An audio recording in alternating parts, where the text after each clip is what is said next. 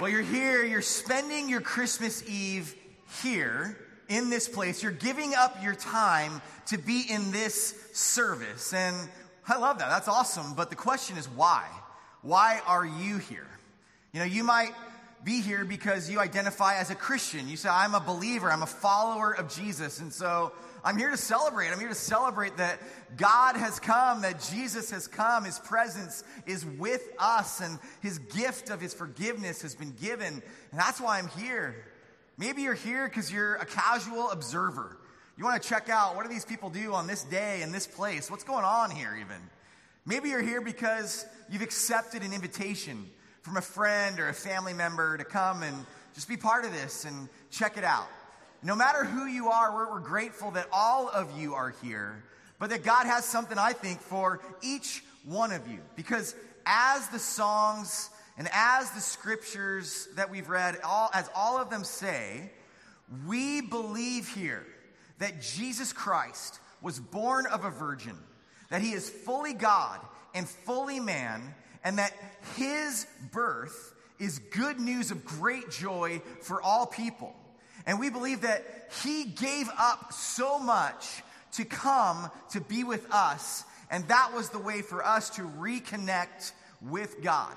Jesus, this thing of him coming and coming to earth as a baby began everything. That's what we celebrate, and that's what connects us to God. And what he did there was this thing that we say he emptied himself. He gave up a part of His glory. He gave up His glory, His radiance in heaven for us to find God's gift of salvation. So as you saw that, that tree emptying itself of the decorations, of the lights, of the beauty of it, that's a symbol of what Christ did at the incarnation when He came, when He was born.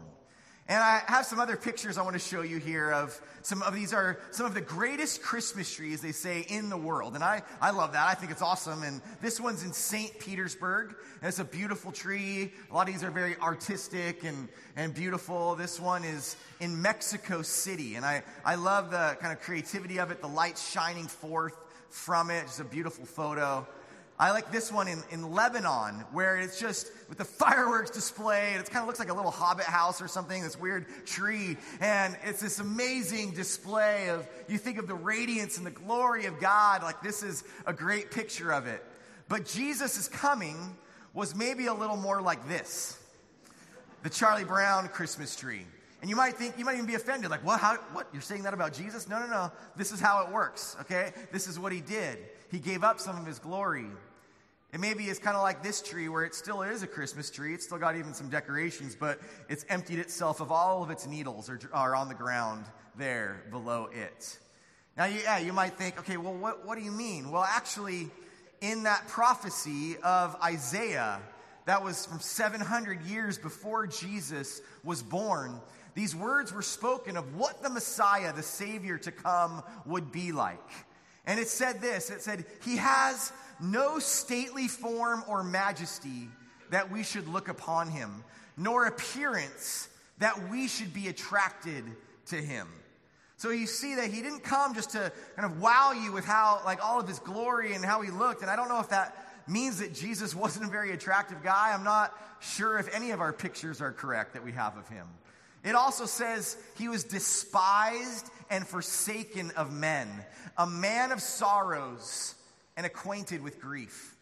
If you are a person that has experienced grief and sorrow, Jesus not just sympathizes with you, he empathizes with you. He knows what that's like. It says, And like one from whom men hide their face, he was despised, and we did not esteem him. Surely our griefs he himself bore, and our sorrows he carried.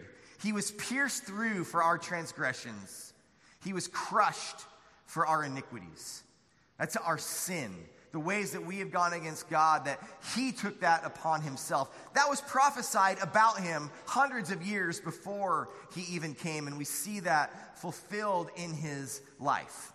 And then there's another passage of scripture, it's called Philippians and it's a, a letter written by a man named Paul, who's a leader in the early church. And he wrote this letter to this church in a town called Philippi. And he wrote this letter to them, and in it, he talks about Jesus, and he's telling them, hey, you should be like Jesus in this way. And it says, although he existed in the form of God, he did not regard equality with God a thing to be grasped, but he emptied himself, Paul says that Jesus emptied himself of this radiance and this glory. And we even see in the, there's a story of the Mount of Transfiguration where Jesus goes up into this mountain and it's like the glory that's in him just explodes out of him where it can't be contained in this moment. It's this amazing moment, but it's just for a glimpse. Because while he's here on earth, he has emptied himself and he takes the form of a bondservant, a slave and being made in the likeness of men. He is made like a human. It says, being found in appearance as a man, he humbled himself by becoming obedient to the point of death, even death on a cross.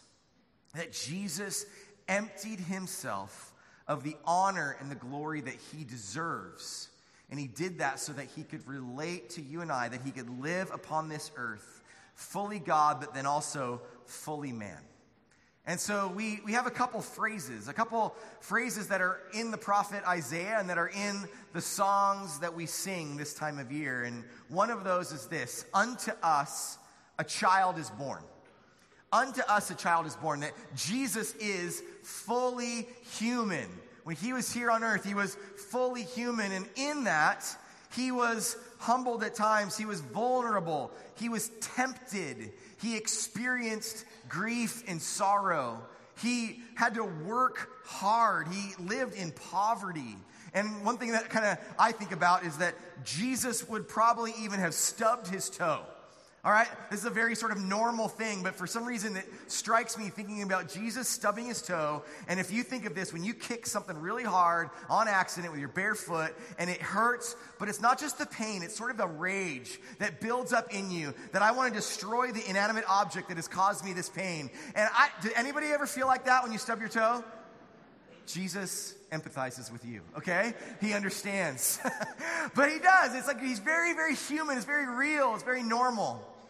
Uh, I love what the singer of the greatest rock band of all time, of all time, U2 says. And don't just trust everything they say. I'm not saying that, okay? But in this moment, he says, I remember coming back from a very long tour.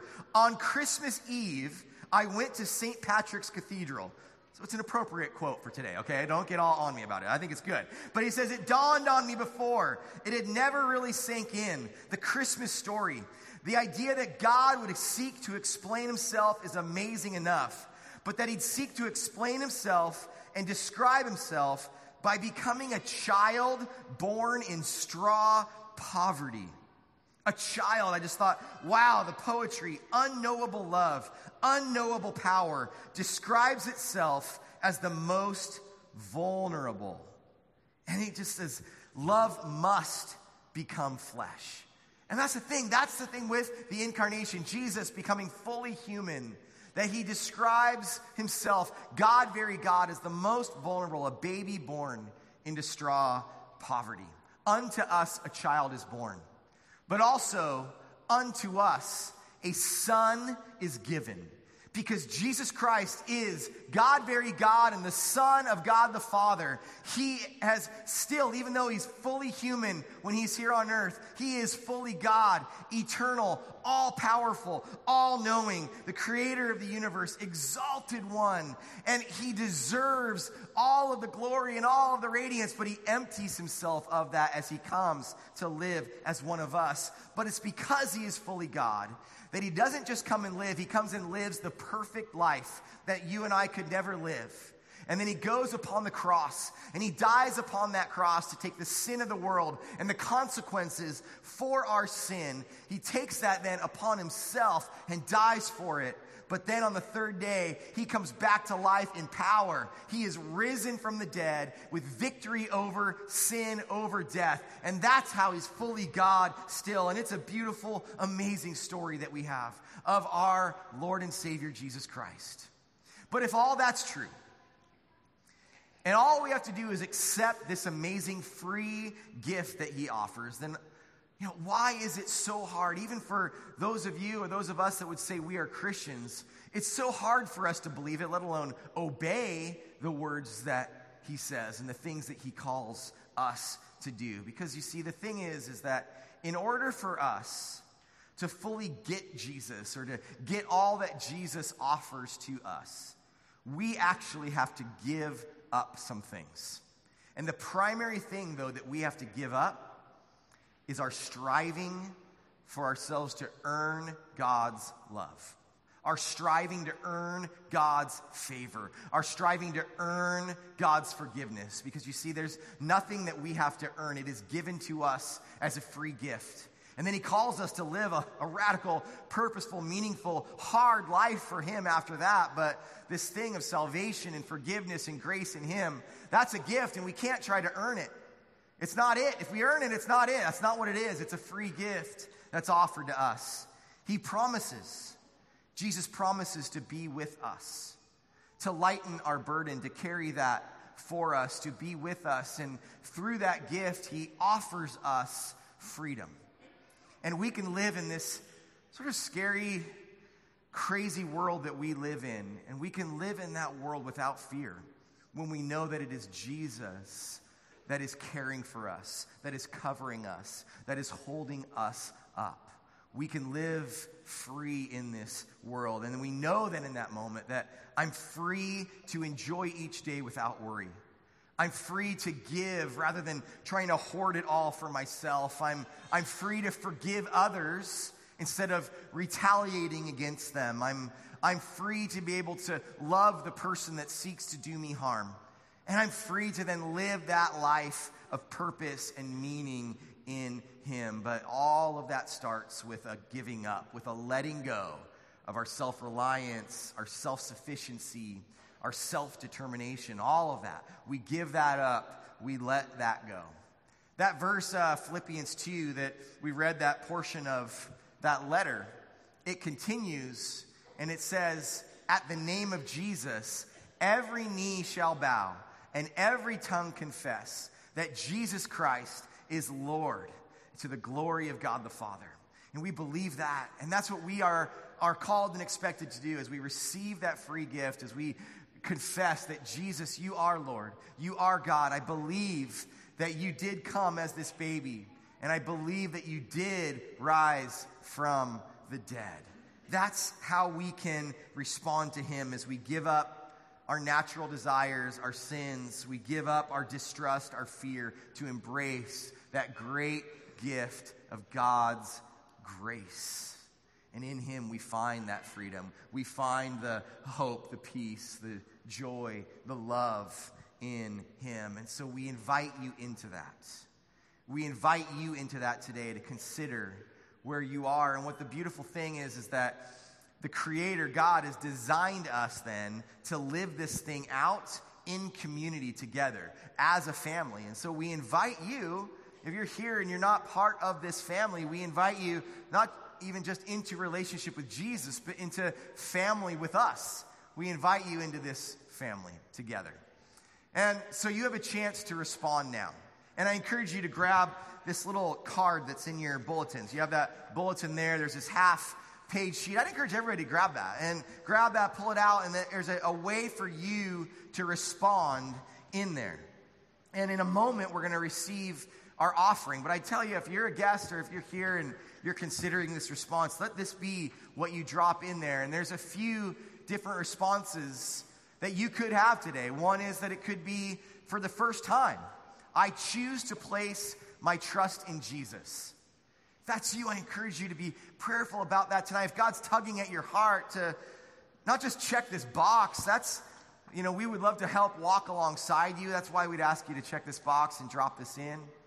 But this is the time between you and God for you to talk to God about what He is calling you to in this moment. The second one is that maybe, you know, in the past you've received Christ, but you've strayed, you've wandered, and you want to renew your relationship with Jesus Christ.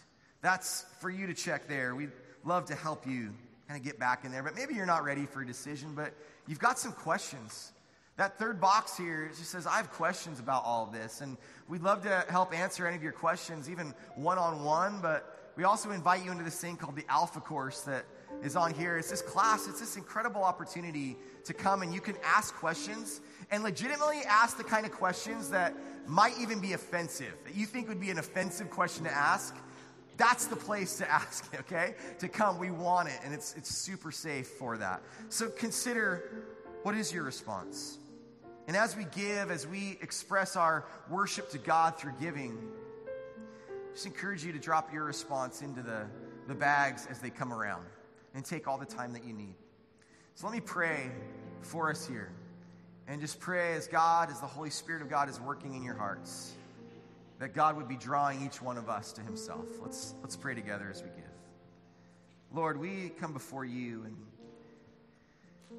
Lord, I pray that your Holy Spirit would be, Lord, working in each person's heart, Lord, their mind, of what you are calling them to today. Lord, if we feel that tug, Lord, may we not let this moment go by without responding, God, because this could be the moment that changes an eternity for someone, for me, for you. And so we pray that even as we give here in this moment, that our giving would be just a, a, way to worship you, like the Magi as they brought their gifts to you, Lord Jesus. May this be our way of saying, Lord, we worship you with cheerful, joyful hearts for what you have given. You have given so much for us. We give back to you with worship. We pray these things in Jesus' name. Amen.